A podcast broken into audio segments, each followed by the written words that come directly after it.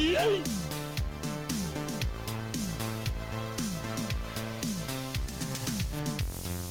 right, today is Friday the 13th. Ooh.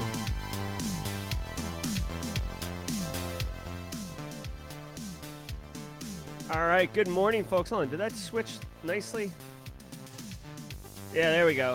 That smooth, buttery transition. Good morning, folks. Today is Friday the 13th. Boo. Welcome to episode 281 of Simply Cyber's Daily Cyber Threat Briefing. I'm your host, Dr. Gerald Auger, and over the next 45 minutes, me, you, and all at chat are going to be breaking down the top cybersecurity news stories of the day, and I'll be giving my expert analysis and opinion on each of those stories on what it means to you as a practitioner. So, how can you utilize, operationalize this information? Or if you're looking to break in the industry, it's great for context, it's great for terminology, and heck, it's great for networking and socializing. But before we get into all the gooey bits of the cyber news, before we do all the jaw jacking at the back end, before we give away the final OSINT using Recon NG course raffle prize, I want to say thank you and shout out to the stream sponsors, starting with my good friend Eric Taylor at Barricade Cyber Solutions. Barricade Cyber Solutions is dedicated to helping businesses from cyber attacks and recover from the damage done. Cyber businesses, excuse me, cyber attacks. cyber attacks can cause massive issues for businesses and send dedicated, hardworking business owners into turmoil. But Barricade Cyber Solution knows how to mitigate the damage done by cyber incidents. Check them out at barricadecyber.com. Got their uh, site right here on the stream. Eric Taylor's calendar is embedded, all slick like. You just click on a date. You could have a meeting with him at 11 a.m. today. That's how easy it is to set up a meeting. And by the way, if you haven't met Eric, a meeting with him is not a sales call. It's a what is your business? How can I like how can I help your business? Here's my number. Call me when it when like bad stuff happens, right? It's it's kind of like that. Definitely a good situation. Uh, I do want to apologize in advance. I pushed a bunch of moisturizer right into my eye right before, right before I came on. I'm like, oh, I'll just put some moisturizer on my face. Ah, like so much moisturizer in my eye. Oh, it burns. Uh, but that won't stop me from telling you also about Recon InfoSec, hosts of Thursday Defensive and the business that Eric Capuano Whitney Champion work at. They do the OpenSOC IO challenges at DEF CON. Really awesome group. I want you to know about their MDR services, though. If your organization's large enough to have real cybersecurity concerns, but maybe not quite large enough, or funded well enough to build a full fledged security operations capability from the ground up, check out the Managed Detection and Response MDR offering from Recon InfoSec.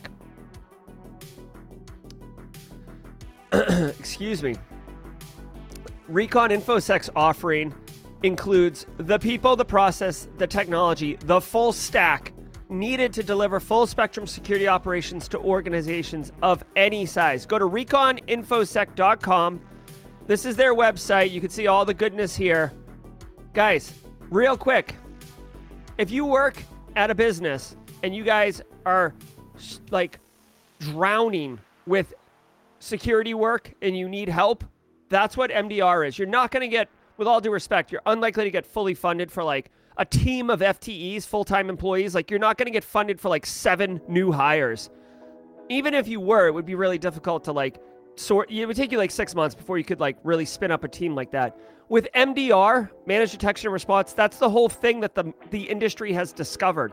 You can basically onboard in about 30 days, depending on your if you're all cloud based or not, or on prem, how many people you have. Anyways, onboarding happens, and then you've got an entire scalable team looking at your SIEMs, looking at your logs, intervening if they see ransomware detonating. MDR is a wicked good option. Um, I strongly, strongly encourage you consider it if you, if you have those kind of needs. Okay. Now, I do want to remind everybody that every episode of the daily cyber threat briefing is worth half a CPE, so it stacks up. Two and a half a week, 10 a month. Be sure to say hi in chat like Lego Second Scott Jones just did. Kimberly can fix it, knows what's up. Guys, say what's up in chat. Um, it's forensically sound. Someone suggested yesterday on stream, brilliant idea. Take a screenshot. Say what's up, take a screenshot, file it in a little OneNote or an Evernote or whatever. Simply Cyber FTEs. um, FTEs, Simply Cyber CPEs. Boom. Boom, roasted. Right? Boom, roasted. Done. Easy peasy, lemon squeezy. Get your CPEs here. Get your CPEs here. If you're on replay, hashtag Team Replay. Thanks for catching the stream. Say what's up in the comments, Team Replay. And want to throw so much love to Team Replay because today Team Replay gets an opportunity to compete for the raffle prize, the OSINTion OSINT using Recon NG prize. You can see it right here. I took this course last week in its entirety, loved it, and um, have a. Um, oh, it looks like Joe added a new course using ChatGPT for personal OPSEC. Okay, there you go. Constantly adding content to the uh, to the school. Uh, hopefully, if Andrew Nakamura is in chat, let me know, Andrew, if you got your uh, prize that you won on Wednesday or Tuesday. Definitely trying to get that to you. All right, guys. Hopefully, everything's good. Let me look at chat. NFTs of Jerry Tinfoil Hat. That's right. Hey, Jay Smith. Hey, Reggie Davis. What's up, squad members? Jim Lund, my man. Thank you so much. Andrew Nakamura. Got it. Okay, cool, cool, cool. All right, guys. We made it to Friday. We got Grayson's joke of the day coming up at the mid roll, but right now, sit back, relax, and let that smooth cyber news roll over you. I'm Jerry. This is the news. Let's go. From the CISO series, it's cybersecurity headlines. It's Friday, January 13th, 2023. Experts detail Chromium browser security flaw putting confidential data at risk. Details have emerged about a now patched vulnerability in Google Chrome and Chromium based browsers that, if successfully exploited, could have made it possible to siphon files containing confidential data. Imperva researcher Ron Massas said, quote, the issue arose from the way the browser interacted with symlinks when processing files and directories. He continued, quote, specifically, the browser did not properly check if the symlink was pointed to a location that was not intended to be accessible, which allowed for the theft of sensitive files, end quote. Google characterized the medium severity issue numbered CVE 2022 3656 as a case of insufficient data validation in file system, releasing fixes for it in versions 107 and 108 released in October and November of 2022. Okay. All right. Hey, Mark Schrader, thanks for the super chat. What? Did we just become best friends? Yep. Genuinely appreciate the support and cheers. I see the coffee in the uh, super chat, so I'll say cheers to you, Mark, and let's have a slug, shall we? All right, guys. Here's the deal. Um, first of all, this has been patched, so don't sweat it. Um, not a big deal. Now, you do want to make sure that uh, you are keeping your browsers patched. So educate your end users. This is basic 101 um, end user awareness stuff. You want to make them aware to keep their software patched, not just their operating system, but all all applications. Because guess what? They're all software, and they all could potentially be at risk. Now, I'm not exactly sure. Um, what this little video is showing here. Um, let me see. Hold on. I want to see this video. Why is this video not playing? Bro, come on. All right. They open a browser and they type in localhost. Yeah, this, see, this is like, I, it's annoying when people do this. Okay, guys? Like, if you don't know any better, you might look at this video right here and be like, oh, this is the hack. This is the hack. Look, this is the Chromium browser security flaw. And it's not. It, this is like someone running a Python web server and opening a browser to localhost. Right? I, am not saying whatever, whatever. It, it, it's on brand, but dude, it's like it, that that wasn't anything. All right. So check it out. This right here. Uh, first of all, educate your end users. Second of all, this is patched already, so don't don't sweat it. But the one thing that I would point out is for individuals um, thinking about security research, something as powerful and as well funded as Chromium browser, which is what Edge is built on, I'm pretty sure, and um, the Chrome might be built built on. I don't know, guys. You let me know if Chrome and Chromium um, are built on the same kind of tech stack underneath. But the important thing is, even with all the money that Google has, flaws can happen because it's just a human writing the code. In this case, um, you can in in in in uh, file systems, you can have a file actually point to another file. It's it's called a symlink, right?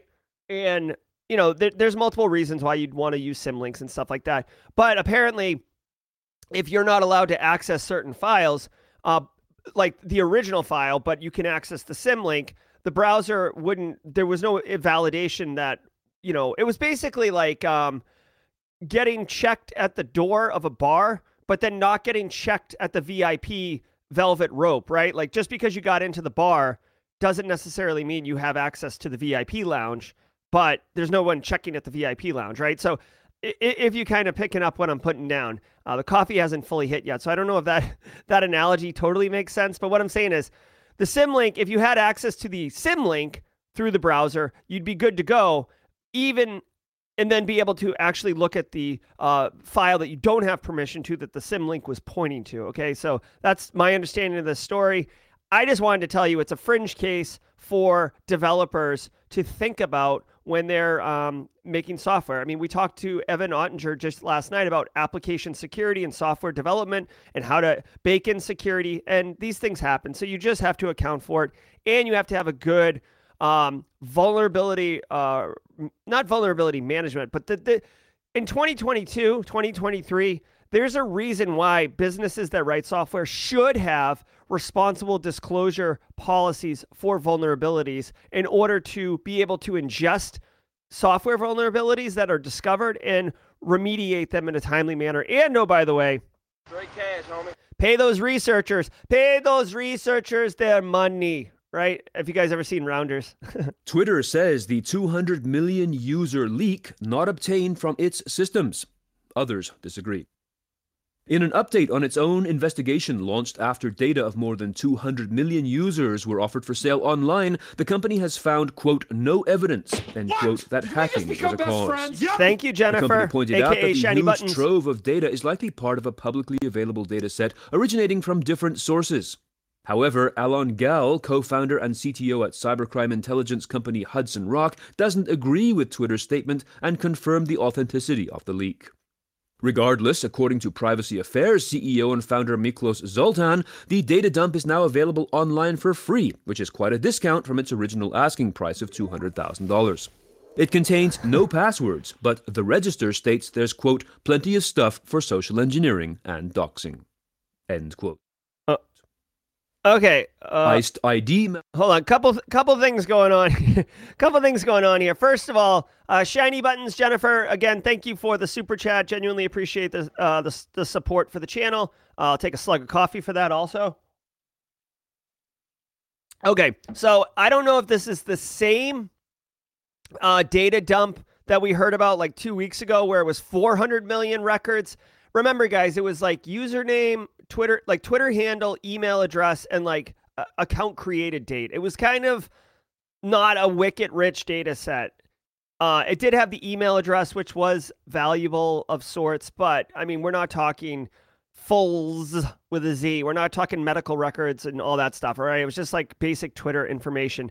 Now, the funny thing is, if, if it's related to this uh, other story, um, the individual had 400 million records and they wanted 400 million dollars uh, and they said Elon could pay it or the stockholders could pay it or whatever, but they wanted their money. They it was their money and they wanted it now, JG Wentworth style. Cash, right? And then like a couple days later, they negotiated themselves down because no one was giving them 400 million. They negotiated their own rate down to $200,000, which uh, I made fun of on stream that day because it was like a 99.9% discount, which is ridiculous. You kind of you kind of uh, make yourself look like a clown uh, by doing that. But but anyways, um, now Twitter is saying that this data set of it, says 200 million, so maybe it's a different data set. But the point is, this large data set that someone is extorting the business for. Hey, give me money or I'm going to release this data.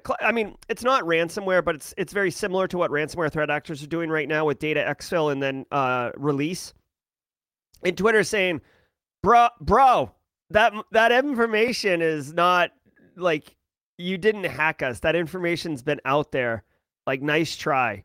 Um, of course, somebody is pushing back saying that that is not actually true. They weren't able to identify that. A couple things that I do want to point out here, okay? This is two things one, you've got to remember, guys, that it, it, at least in America, like the only th- I mean, this is capitalism 101, but like the, the value of a product is like what someone's willing to pay for it, right? If you can convince someone to buy, you know, whatever, Joel Belton's ice cream shop, ice cream, yeah, right? If you can convince someone it's a hot day, hot, wouldn't an ice cream be nice? Yes, absolutely. There you go. So you get some ice cream. Here, here's the thing that's a normal transaction. But if I scoop up a bunch of public data and bundle it together and sell it, and someone buys it, then that then then there's value in that, right? So in this instance, even if this information was publicly available, it is quite enterprising of somebody or some group to, to go a whole data set of information and then try to sell it as a new product or as part of a new data Excel. Um, it's a, it's lazy, but if it had worked, that would have been interesting, right? So here's the idea: um, LinkedIn user profiles data dump, right? From from like you know years ago. It was a major LinkedIn uh, uh, data breach years ago. Imagine someone going online, grabbing that up, and then bundling it and saying today, "Oh, hey, can you guys hear me? I don't hear the audio." Oh. Yes. Okay. Um, bundling up that LinkedIn data and saying, "Hey, we hacked LinkedIn. Sell, uh, buy this from us, LinkedIn or Microsoft, who owns LinkedIn, or we're going to release it." And in reality, it's just all the old data. Like, there's nothing. There's I, you don't see it that often, as far as I know. I haven't seen that type of attack. But I don't see why that wouldn't work, especially with these large companies that are more likely to just pay to avoid embarrassment or pay to to uh, just move on from it, right? I don't know. Anyways, yeah, hey, haircut fish. I have Twitter data and I need cash now. Exactly, exactly. Um. Anyways, so we'll see. At, at this point, I mean, I hate to sound so desensitized to it, but like, my username, my my Twitter handle, and email address, like, uh, like I, I'm not, I'm not, I'm not getting out of bed, uh, for less than like you know, social security number, like more sensitive information. Like I'm just I'm hitting snooze on this one. Um, so, anyways, malware strikes again. Active Directory domain compromised in under 24 hours. A recent Iced ID malware attack enabled a threat actor to compromise the Active Directory domain of an unnamed target less than 24 hours after gaining initial access. Quote, throughout the attack, the attacker followed a routine of recon commands, credential theft, lateral movement by abusing Windows protocols, and executing Cobalt Strike on the newly compromised host, end quote. This according to Cybereason researchers in a report published this week. Iced ID, also known by the name BokBot, B-O-K-B-O-T, started its life as a banking Trojan in 2017 before evolving into a dropper for other malware, joining the likes of Emotet, TrickBot, QakBot, Bumblebee, and Raspberry Robin. Attacks involving the delivery of Iced ID have leveraged a variety of methods, especially in the wake of Microsoft's decision to block macros from Office files downloaded from the web.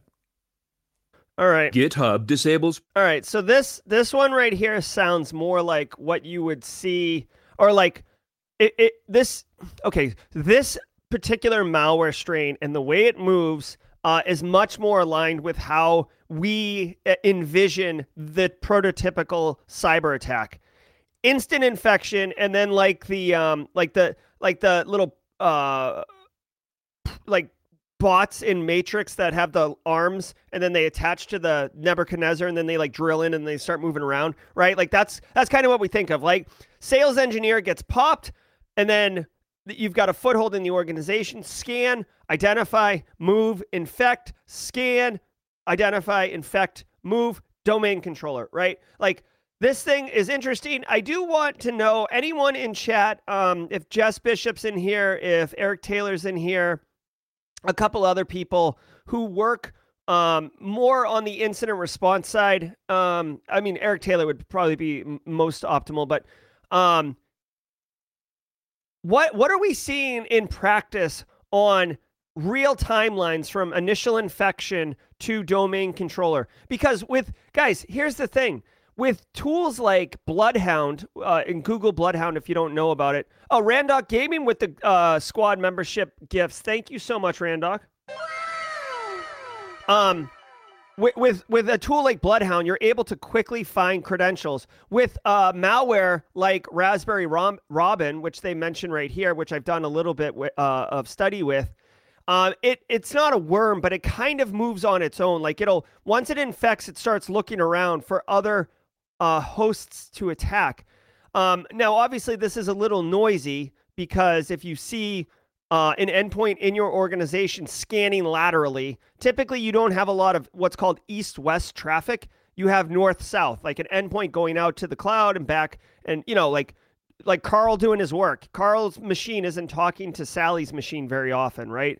Um, you don't see that. So when you when you do see that in your logs, that's an indicator of compromise, and you got to look out for that. Um, this thing is uh, moving quickly, though. I mean, it's it sucks, but at the end of the day, like, I don't know. It's just the cyber kill chain. Let me share that with you guys. If you don't, if you're not familiar with the cyber kill chain, you totally should be.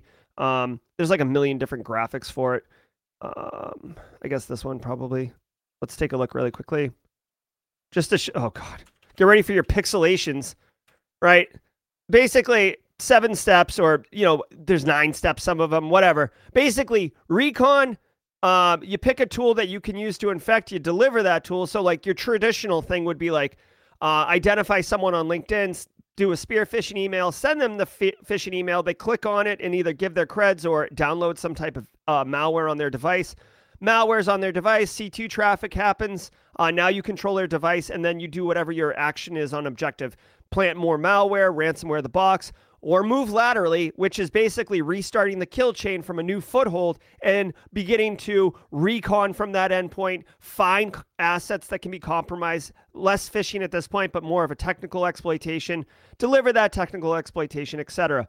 Um, you know, I guess be careful. Guys, the thing is too, like it, it deploys Cobalt Strike, which is a really, really, really well known post exploitation uh, framework for managing uh, multiple compromised hosts and moving laterally and, and, and, doing all that stuff. So your EDR solution and your security stack should be looking for Cobalt Strike. Many of them are nowadays, and it's actually been in the news, you know, in the last three months that Cobalt Strike threat actors are actually moving away from Cobalt Strike because it's so uh, fingerprintable, so identifiable by security technologies now that they're moving away. I forget there's two that people are using now um, that I can't remember their names, but basically they're Cobalt Strike like.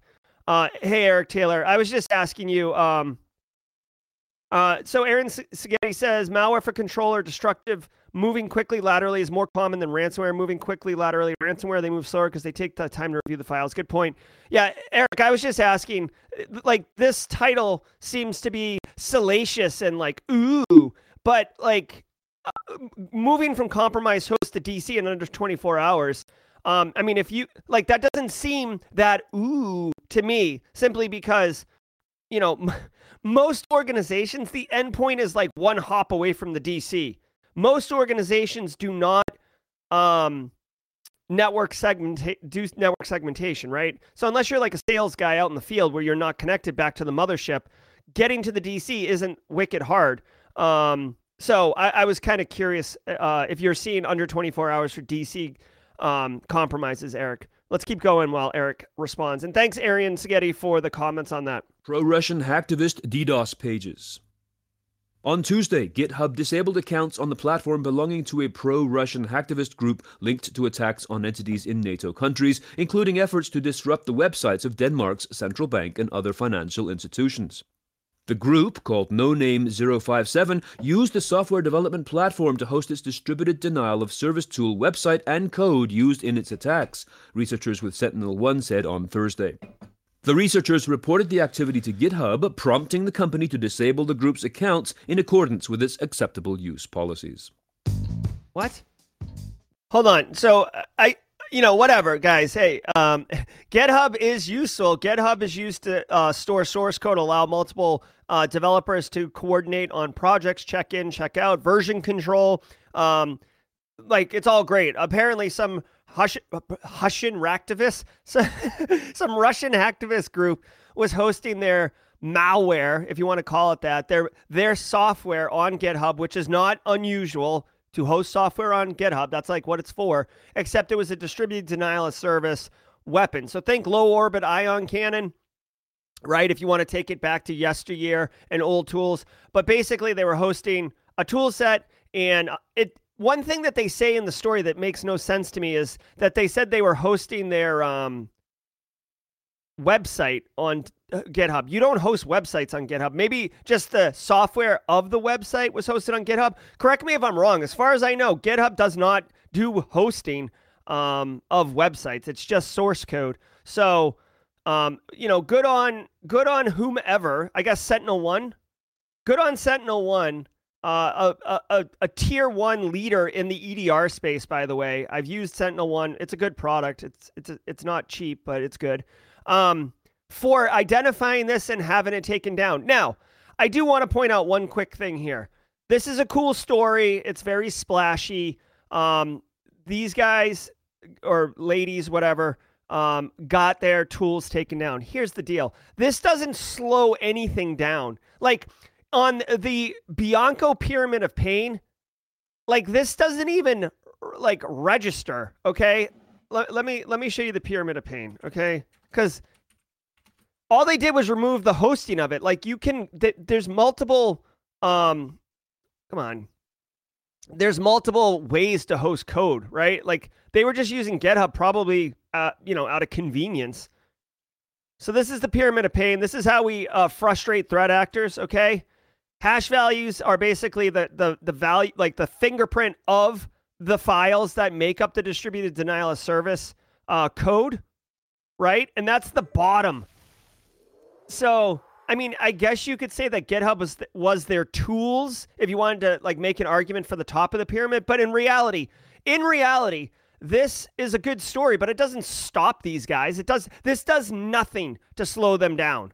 They're just going to host it somewhere else. You could stand up your own GitHub repo on a bulletproof server and you're back in business. So, um, I don't want like again, this is great great for Microsoft, great for GitHub, but this literally does nothing to slow them down. Okay. If anything, it's just annoying to them. And now, a word from our sponsor, App Omni. Can you name all the third party apps connected to your major SaaS platforms like Salesforce and Microsoft? What about the data these apps can access? After all, one compromised third party app could put your entire SaaS ecosystem at risk. With App Omni, you get visibility to all third party apps and SaaS to SaaS connections, including which end users have enabled them and the level of data access they've been granted. Visit appomni.com, that's A P P O M N I.com, to request a free risk assessment. All right. All right, so two things really quickly. One, um, it is the mid roll, so we're about to do some fun stuff. Two, I saw some comments in here about CCNA versus CYSA. I have the C, C well, I have the CCNA. I got it like years ago. I probably couldn't even log into a Cisco router right now. That's how old it is. I don't even put it on my LinkedIn.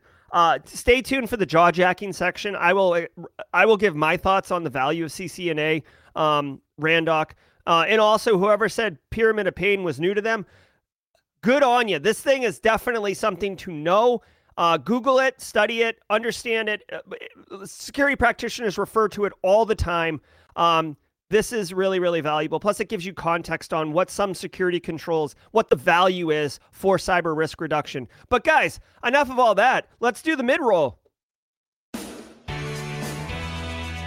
Hey, hey, hey, hey. All right, guys, I want to thank you all for being here today with me on stream. Thank you, thank you, thank you.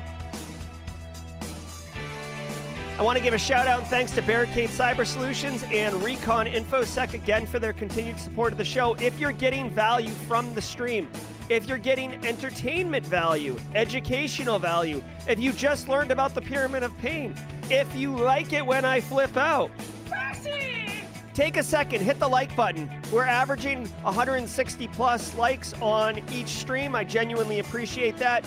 Um, I know my Aunt Donna said she couldn't figure out where the like button was, so on mobile, it might be difficult to find. So please um, help each other out. Let's get those likes up there.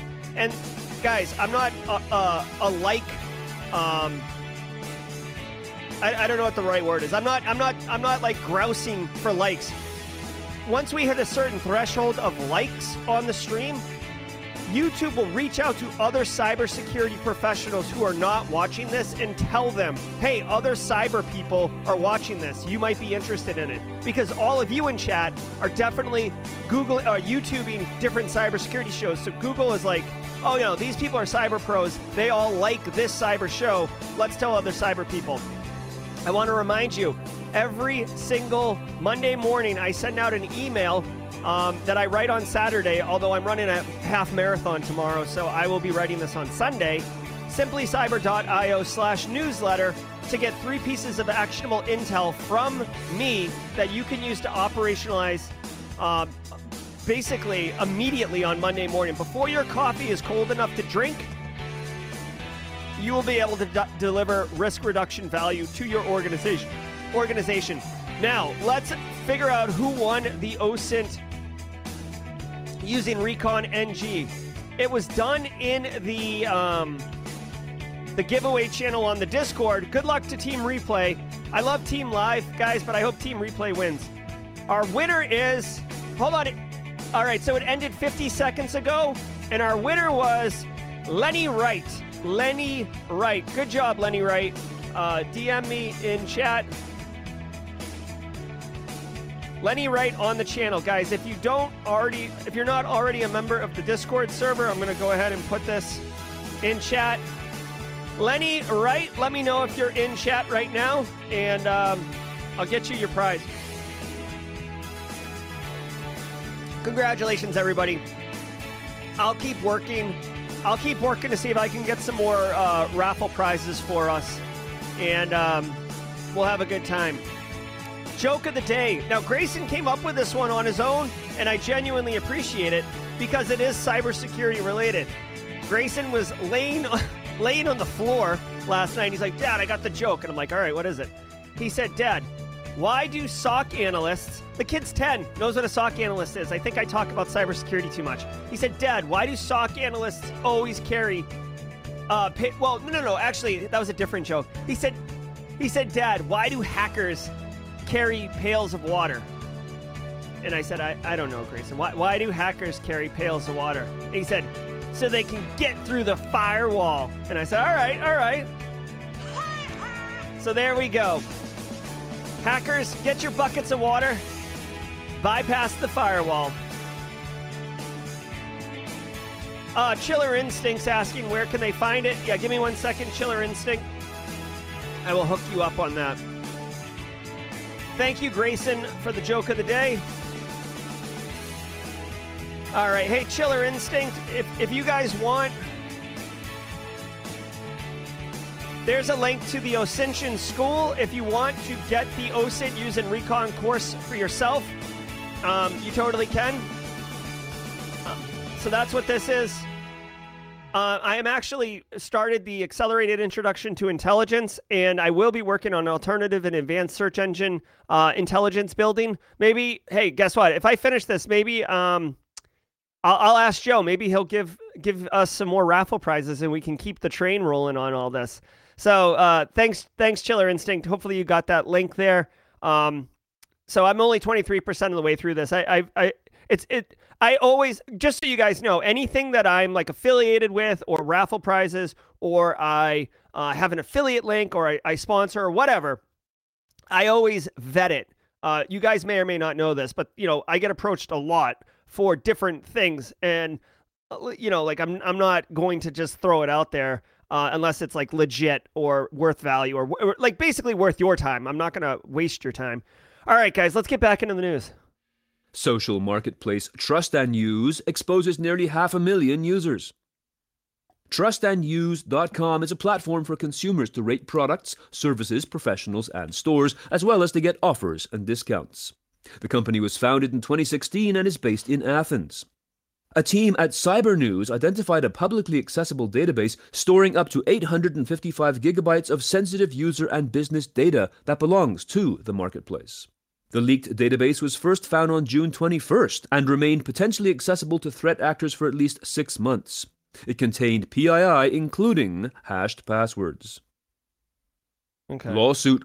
All right, so a couple things here. One, um, you know, it didn't say leaky S3 bucket, but guys, like, I like I, I don't I don't. Uh, You are so dumb. You are really dumb. For real. like, what are we doing, guys? Like, I I, uh, I need a shirt that says, like, uh, like uh, like configure like like. Uh, securely configure your databases. Like it, it, it's it's it's it's too common. It's too common with these databases that are internet facing that are not properly secured. Like yeah i get it. Trust in use sounds like um you know they, they're a review site or whatever but really they're like hoarding and vacuuming and siphoning user data which i'm sure they're selling to you know these data brokers um because dude data's the new gold. That's what i need. I need a shirt that says data's the new gold okay? Here's the thing. 439000 users uh including businesses exposed.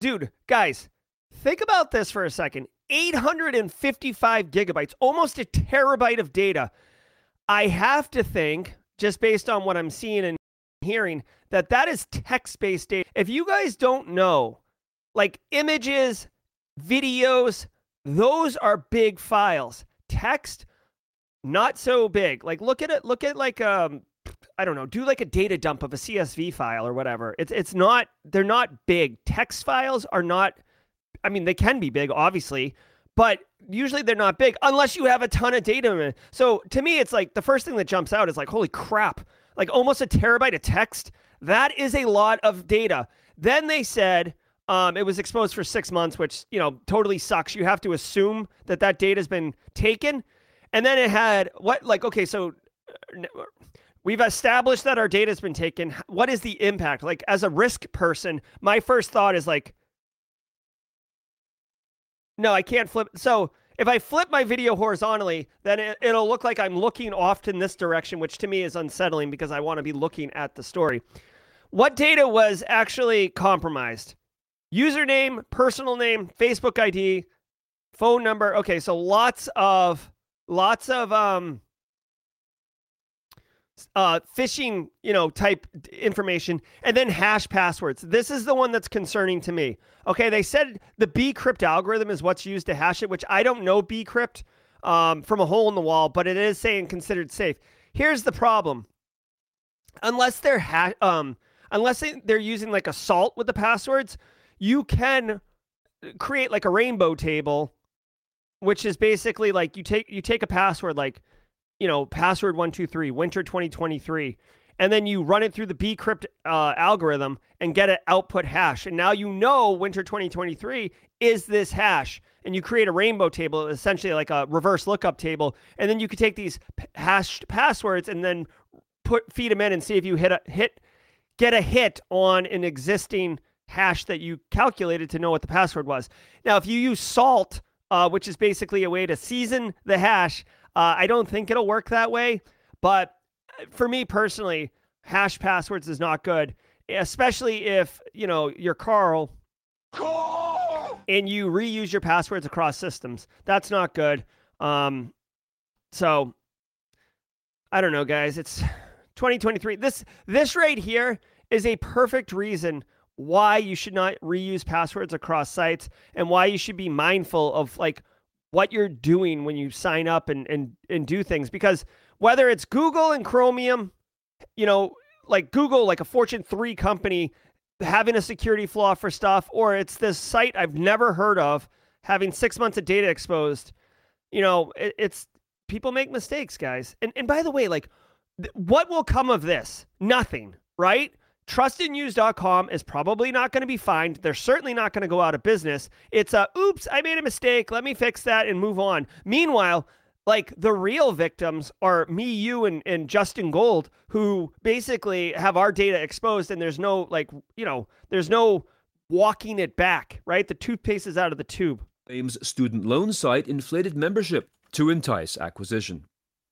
JP Morgan Chase is suing the 30 year old founder of Frank, a fintech startup that it acquired for $175 million for allegedly lying about its scale and success by creating an enormous list of fake users to entice the financial giant to buy it. Frank offers software aimed at improving the student loan application process for young American students seeking financial aid. The lawsuit, filed late last year, claims that CEO Charlie Javice allegedly created a roster of fake customers, a list of names, addresses, dates of birth, and other PII for over 4.2 million students who did not actually exist. When in reality, according to the suit, Frank had fewer than 300,000 customer accounts at that time. Good. This right here, this this this woman or this person, fraud. Absolute fraud. I hope you're held accountable. I have zero tolerance for fraud. Zero tolerance for fraud. Are you kidding me? This this woman right here completed a complete fabricated business. Like her whole business was fraudulent. The whole thing, right? And then she sold it to JP Morgan bro, can I just can I just hold on? Can I just share something with you? Right? It like what what what what what did you think was going to happen here? Like JP Morgan strokes you a check for 175 million dollars, okay? Yes. Straight cash, homie. We're winning, Kimberly. Let's go to the bank and cash our 175 million dollar. What do you think is going to happen when JP Morgan takes their brand new shiny $175 million business and then opens it up and realizes there's nothing inside the box. What do you think's going to happen there? Like they're just going to be like, "Oh, you really got us that time, Charlie. Ha, we should have done better due diligence." No, you idiot. They're absolutely going to sue you because that is absolutely fraud. You're probably going to go to jail too. Jesus. What like I, I get I get I get the cash money. I get the cash money. But like think about it, man. What what did like what did you think was going to happen? What was your end like what was the vision? Unless unless her plan was to like flee to a non-extradition country and hide in the Cayman Islands or something like that. I don't know. I don't know. But like like seriously. You are so dumb. You are really dumb. For real. Okay, I will give her credit uh, for this though. I mean, she like I certainly couldn't create a fintech company and make all this fraudulent stuff and then w- work through a acquisition. Um, also, I'm kind of curious. Unless she had a significant amount of like investor money uh, that she was lying to the investors as well, she had to have had like staff. It's it's not. Here's the thing: you don't just start a company. I don't just say like, "Hey guys, guess what? Starting tomorrow, Simply Cyber FinTech, I'm spinning up a new business.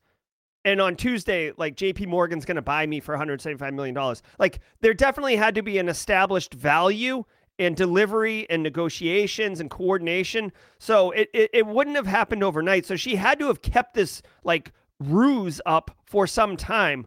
Um, so I don't know, man. But at the same time, like freaking Elizabeth Holmes and and uh, uh, Thanos or, or Thanos, uh, Theranos, right? Or or FTX, like all these people, man. Fraud, fraud, fraud, fraud, fraud. I need a shame button. I need the shame, shame. That's what I need. Let's let's walk her through King's Landing. StrongPity hackers target Android users via Trojanized Telegram app. The StrongPity APT hacking group is distributing a fake Shagle chat app that is a Trojanized version of the Telegram for Android app with an added backdoor. Shagle is a legitimate random video chat platform allowing strangers to talk via an encrypted communications channel. However, the platform is entirely web based and does not offer a mobile app. StrongPity has been found using a fake website since 2021 that impersonates the actual Shagle site to trick victims into downloading the malicious Android app. Once installed, this app enables the hackers to conduct espionage on the targeted victims, including monitoring phone calls, collecting SMS texts, and grabbing contact lists. Bro, okay, I'm not, I'm not gonna loop all of you. Um, like I, I don't even know what the name of the generation is. Like the my I'm gonna have to ask my students on Tuesday about this. Like Gen Alpha or Gen uh not millennial. I guess I'm almost a millennial, but like uh is it Gen Z? Like what who what what is the name of the people who are like 18 to 25? Are they Zoomers? Is that what we're calling these people?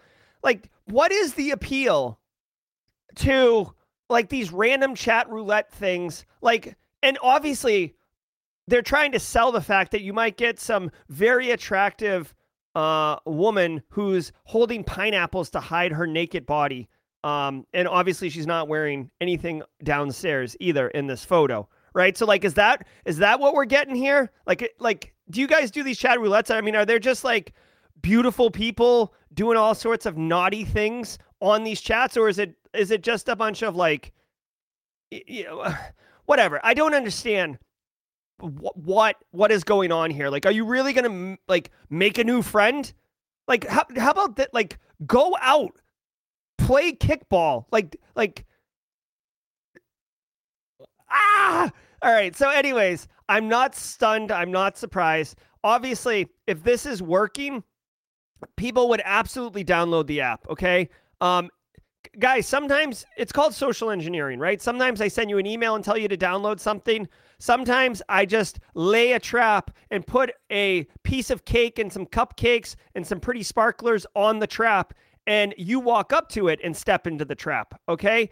You don't always need to socially engineer people in order to do it. Sometimes they'll just come to you and do it. Now, obviously, this particular piece of malware, I don't understand what it does. It enables hackers to conduct espionage on the victims, monitor their phone calls, collect SMS, grab contact list.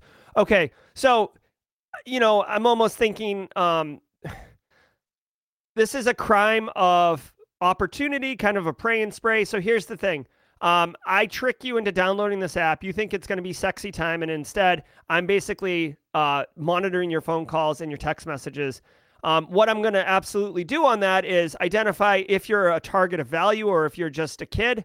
And then I'm going to extort you. Hey, I've got your pictures. Hey, I've got compromising photos. Hey, I know that you've been talking. You know, I know you're cheating on your spouse. Like, whatever it is, pay me pay me pay this man his money right? So like I, i'm gonna extort you. But again you know it, there's a lot of work here for the threat actors because they basically need to get you to compromise yourself. Then they need to do the due diligence to figure out if you're a target of value. Then they have to get compromising uh, information on you then they have to extort you and you have to be extortable and you have to get them the money so like this is a bit of a long a long con but you know if it scales up you know, whatever. So this, the, so here's the thing: whether it's whether it's Shagle.com or it's the FIFA World Cup app or whatever, this is a legitimate attack vector that happens often. Again, make your end users aware, make yourself aware. Um, like even for our our industry guys, like the Flipper Zero is so hot and people are cr- creating like fake Flipper Zero uh, sites and stuff like that to trick people into downloading malware. So be mindful. Come on, casually Joseph. Like Charleston has a kickball uh, social club. Kickball's not that, dude. Kickball's cool. Don't don't don't hit me on kickball. I didn't say croquet, man. College student creates an app to detect Chat GPT. Edward Tian, a 22 year old computer science student at Princeton University, has built an app that allegedly can detect whether text is written by ChatGPT, the viral chatbot that has sparked fears over its potential for unethical uses in academia and elsewhere. GPT 0, as it is called, can, quote, quickly and efficiently, end quote, decipher whether a human or a ChatGPT has authored an essay. His motivation to create the bot was to fight what he sees as an increase in AI based plagiarism. Remember to join us. Okay, so I was waiting for someone. Jeremy Williams is the one to do it. Like, how many other students at Princeton University are looking for Edward Tian right now to to beat him up? um, hey, you know what? This the good for this guy and good for um, you know, integrity of educational stuff this guy wrote a bot that was able to detect, it sounds like with high level of uh, confidence, whether an essay was actually uh, written by ChatGPT or not. Fantastic. You know, this should become part of the standard, um, you know, um, integrity uh, checking for all these things. Very, very cool. I hope this gets distributed uh, around.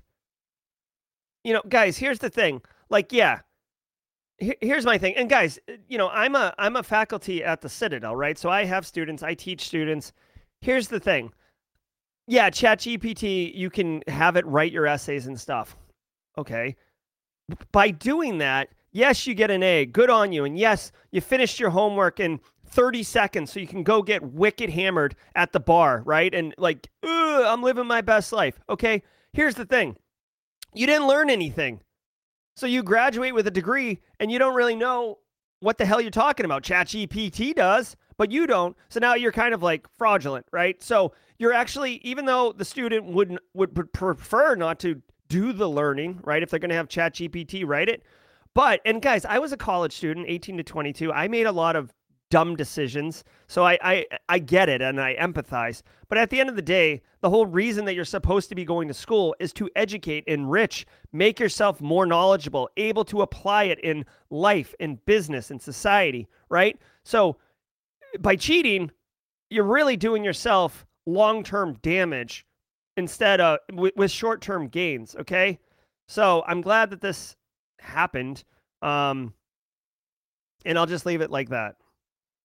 All right. That ooh, let's see. That's going to do it for the stream today. Let me get some let me get some music going here. Uh let's do I guess this one.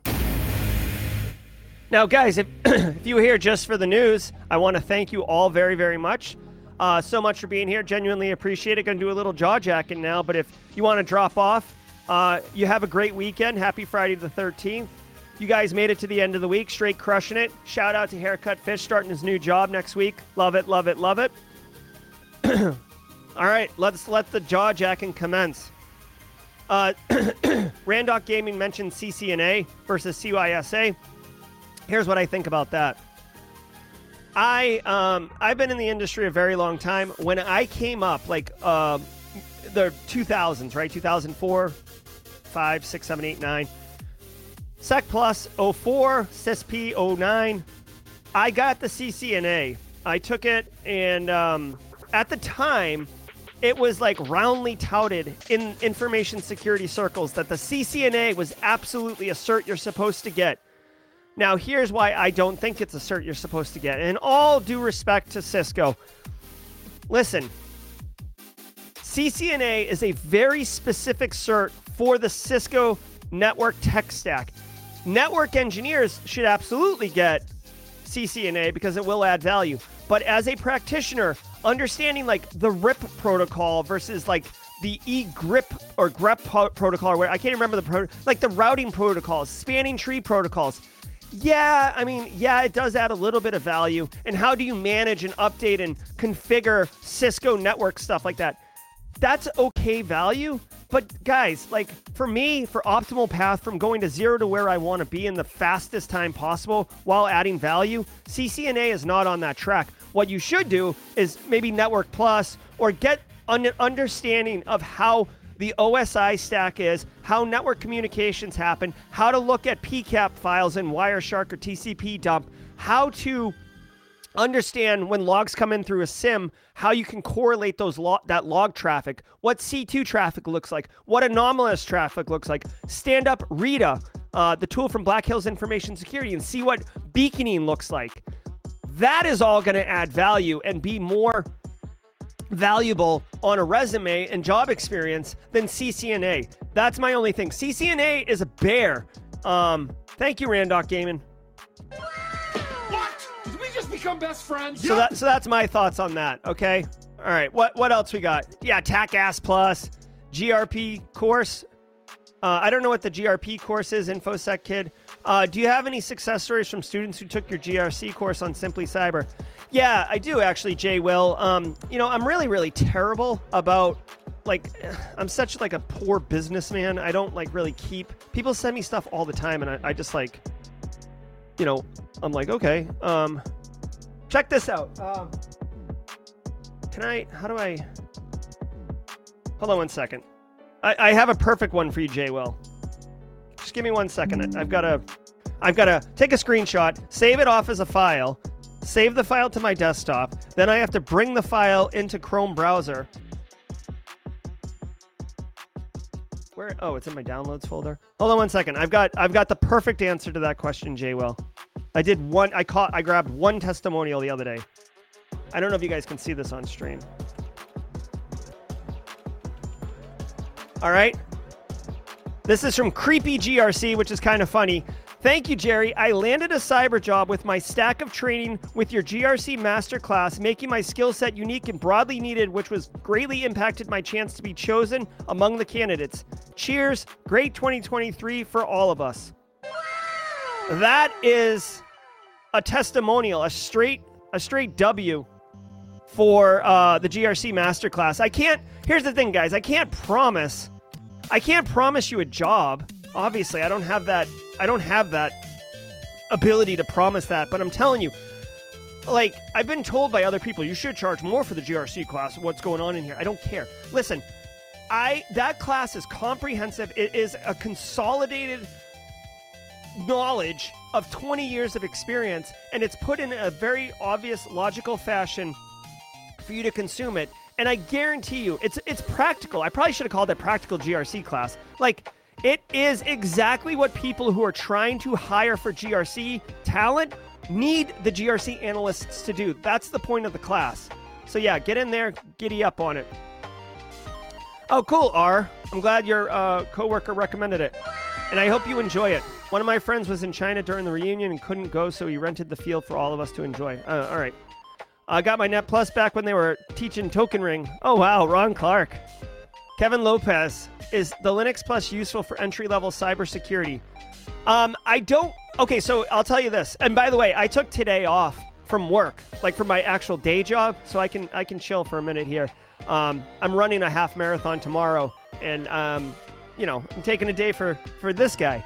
Uh, so Linux Plus, I can't say Linux Plus um, the certification will necessarily differentiate you as a candidate, but understanding Linux and being able to explain Linux, being very simple, like n- navigating around the Linux file system, understanding how to like execute binaries, understanding how to like do bash a little bit, um, will definitely be valuable, right? I personally don't know of any examples where it's like, oh, I see this candidate has Linux Plus. I think it'd be more useful if you had like a a line item in your resume about how you've done something with Linux. That would be more valuable.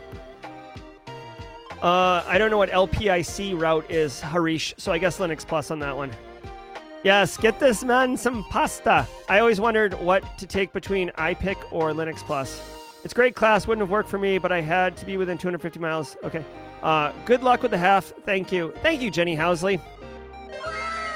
Have a great weekend, Arturo. Thanks, Jim Lund. I appreciate that. Linux Home Lab. I, dude, guys, I run a, a, Raspberry Pi. I actually made a, a, little video that hasn't been released yet. I don't know if I'll release it. Uh, it's it's already on my YouTube channel. It's just unlisted. Of um, like why Telnet is uh, like why why you should not use Telnet. And you know, I I had my little Raspberry Pi Linux lab up, and I was goofing around, and I was like, oh, I'll just do a quick little uh, video on this. So yeah, actually, InfoSec Kids, right? You can use Windows. Um, what's WSL? Windows Subsystem Linux? Wh- whatever it is. Uh, the Windows Linux is pretty good. I have Ubuntu and Kali in my Raspberry Linux. Yeah, IDK. I've had my Raspberry Pi for like three or four years. Um, yeah, exactly, Justin Gold. It's because it's because you can sniff everything. Love it. Nathan Boland's a Linux guy. All right, storm walking.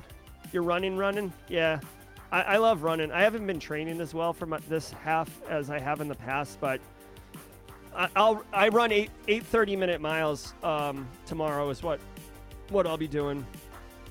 Talk to IT Pro TV about their missing my courses link. Their website's terrible. Oh, I'll have to check that out. Um, let's let's actually check that out. Whoops.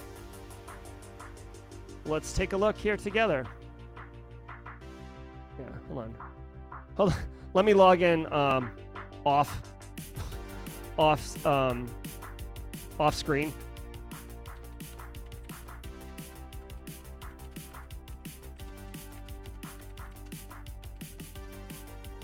I like IT Pro TV. Um, here, let's take a look together. So I've been taking um, I've been taking the IT uh, intro to IoT pen testing with Daniel Lowrie.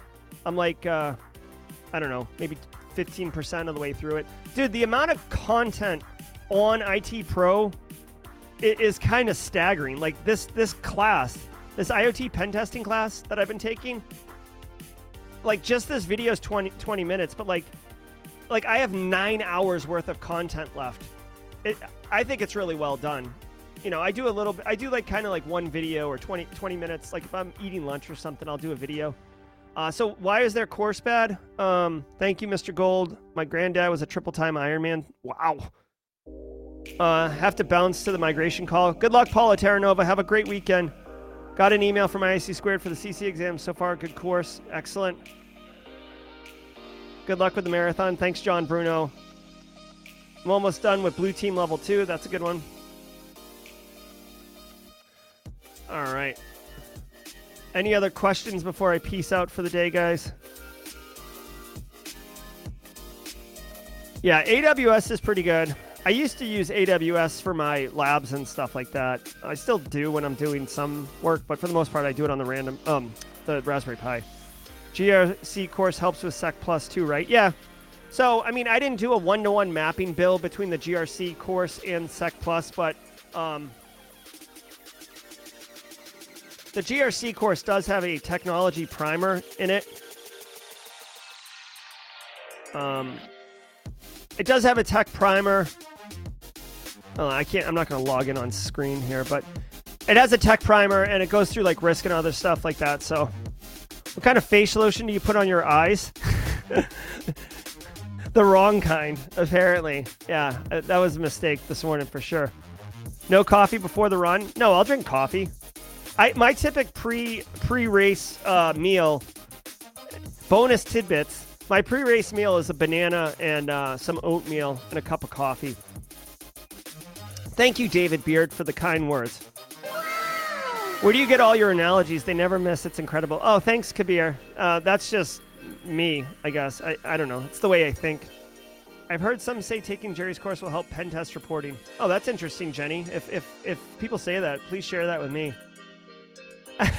Justin Loken, instead of like throwing a cup of water on me at like the mile seven, I just like slug a cup of coffee.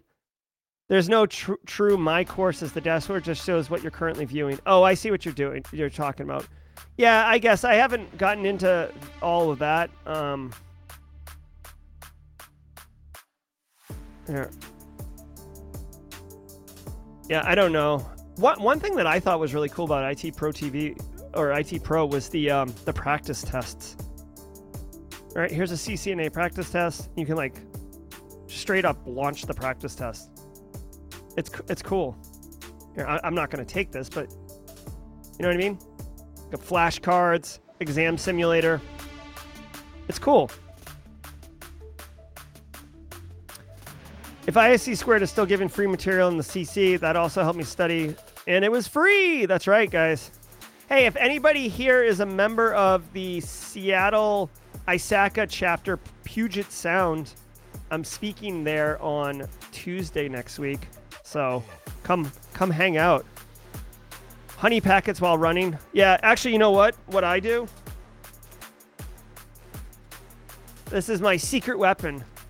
I'll be popping these like every after like mile eight, eight or nine. I'll start eating Swedish fish, um, to kind of just give me a little sugar. Um, can you get a can you get away with not having a LinkedIn profile pic? Uh, I, yeah, Kevin.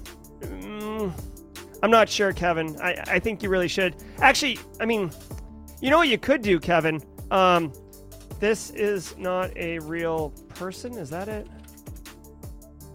This person does not exist. I'll put this in chat. So this is a website that you can use for sock puppet accounts. This is a real a real fake person. This person does not exist, okay? You can just refresh the page. Doesn't exist. Doesn't exist. But what you could do, Kevin, is right click save image and make this your profile picture. right? I mean, here's the deal. If you get all the way to the interview and they're like, that's not your pick, like, you're not the same person, you'd be like, okay, like, does it matter? Like, it's, I do it for OPSEC. And what does my face matter to you as far as my ability to execute on this work? So you could get all the way to the interview and have a picture. This is what I would do if I were you. If you really don't want your photo on LinkedIn, this is a great option. Okay. Yeah, but I mean, guys, if if if I have a candidate and I'm looking at them, you know, I don't think I'd be like, whoa, whoa, whoa, whoa, whoa, whoa, whoa. That's not the picture on LinkedIn. You're sus. Like, it would probably be a conversation, right? Hey, like, whoa, you look different than I thought. Yeah, I don't have my real photo on LinkedIn for OPSEC. Like, in fact, that might even be more interesting to me that you even know what OPSEC is, that you know about this website, that you did um, put this on your LinkedIn profile. Uh, yeah, I mean, I would recommend you get your photo professionally done. Hey, Jerry, SOC analyst or IT auditor, best for entry level. Um, so Harish, they're both great options. It depends. So, like when you say best entry level, that's a very subjective statement. Like best, like best paying, uh, best um, work-life balance, m- like most likely to get the job as an entry level. There's a lot of kind of categories to that. Um, I would think SOC analysts, like I love GRC, right? Obviously near and dear to my heart. But I think SOC analysts might be good because you get like thrown into the fire and you really understand a lot of like what is actually happening, how threat actors actually operate, um, and you have a greater appreciation for the blue team defenders. So when you move into GRC, if that's really your end goal, you're not such a you're not such a bum to the uh, SOC people because you understand and empathize. If the HR department's hiring you through the hiring process, you're going to have some Karen get stuck on the fact that you're lying to them. Um, yeah, possibly, Aaron. I'm just, I mean, I'm trying to offer an option on how to, you know, how to how to have your um, LinkedIn profile. CVs don't have photos. I agree. Well, it's a good it's a good option. I'll you know what? I'll ask um so I tell you guys periodically I'm going to ask questions, right? So I've reached out to my legal counselor attorney friend about the Supreme Court allowing like uh, Meta to sue NSO Group. Um, I'll ask out to I'll reach out to Joe Hudson and ask him about his thoughts about having a different picture on your LinkedIn profile and if it's ever been an issue. It's illegal to consider the way you look in hiring unless you use it in a virtual interview or something. But prior to the interviews, the hiring team can't say it's a reason not to hire you. Okay, thank you, Kimberly. Good point. Have a great day, everyone. Gotta run. Thanks, Duke Norris. Be good. I probably should get out of here in a minute, too. I do enjoy the jaw jacking.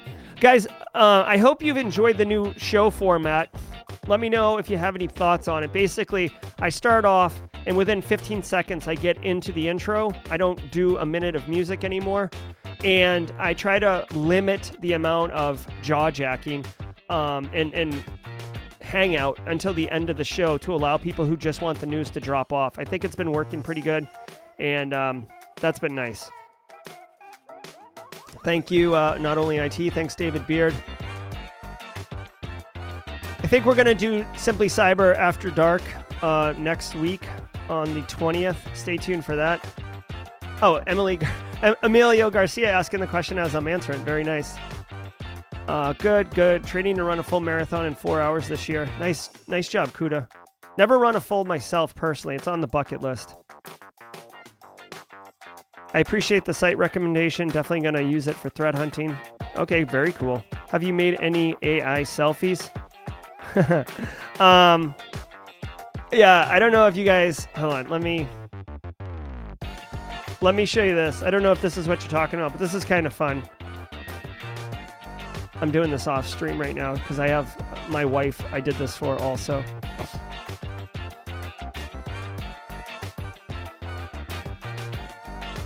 Um, I did some of these silly selfies. All right, so I don't know if you guys care about this, but like I did these.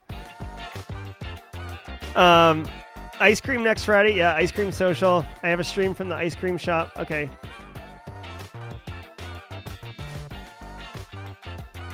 These are so funny.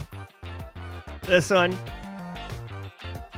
I mean, some of them are kind of they're fun, but then like if you look closely, they're kind of ridiculous. Like, look, I can't zoom in anymore on this, but like my eye, my eye on this one's a hot mess. Oh, that's kind of cool. They put Simply Cyber, the SC at the top. I didn't notice that before. The guitar one, this one. I think that one's kind of cool. Um, there's some funny ones in here. That one's like funny. That's a Caesar. Uh, I, this is my thumbnail for uh, breaking into cyber in 2023. Yeah. What else we got? Oh, that's how you made your THM pick. Yeah. Yeah, exactly. My TryHackMe advent of cybers in here. Some of them are just ridiculous. Uh, they're kind of cool, but like at the same time, I don't like you don't want to be kind of a, a D.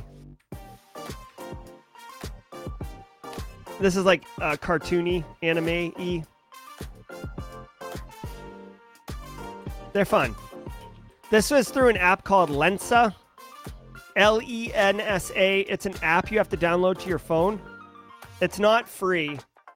It's not free. Uh, you have to sign up. It's like thirty bucks a year, but you can. Can- I canceled it right afterwards, and then you actually have to pay to run these files. But it's like, uh, like I think I paid six bucks at the end of the day for for these pictures, right? And it's just, I mean, it's a it's a it's a laugh, right? It's a, it's just a fun it's a fun goof, right?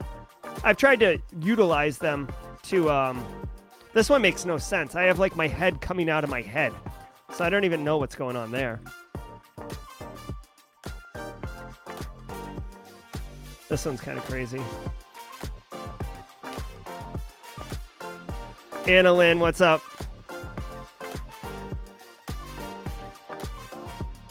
There's some fun ones in here.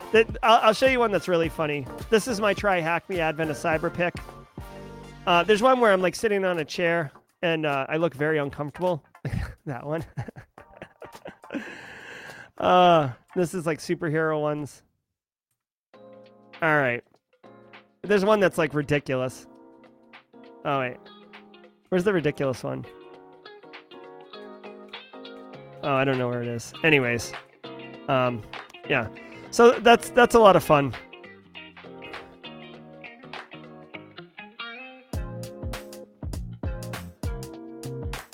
So hopefully you guys Aaron KG, I'm not sure which one. There's a delay, so when you guys chat, um, when you guys chat, it's hard for me to know in regards to what you're saying.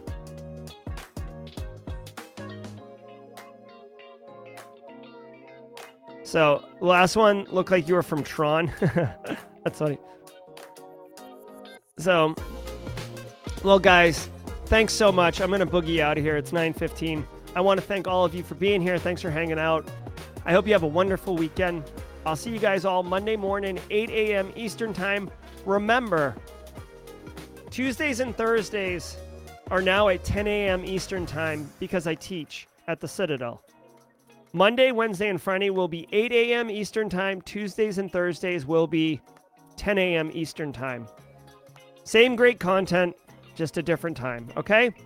Be good, everyone. Be good to each other. Help, help someone out today.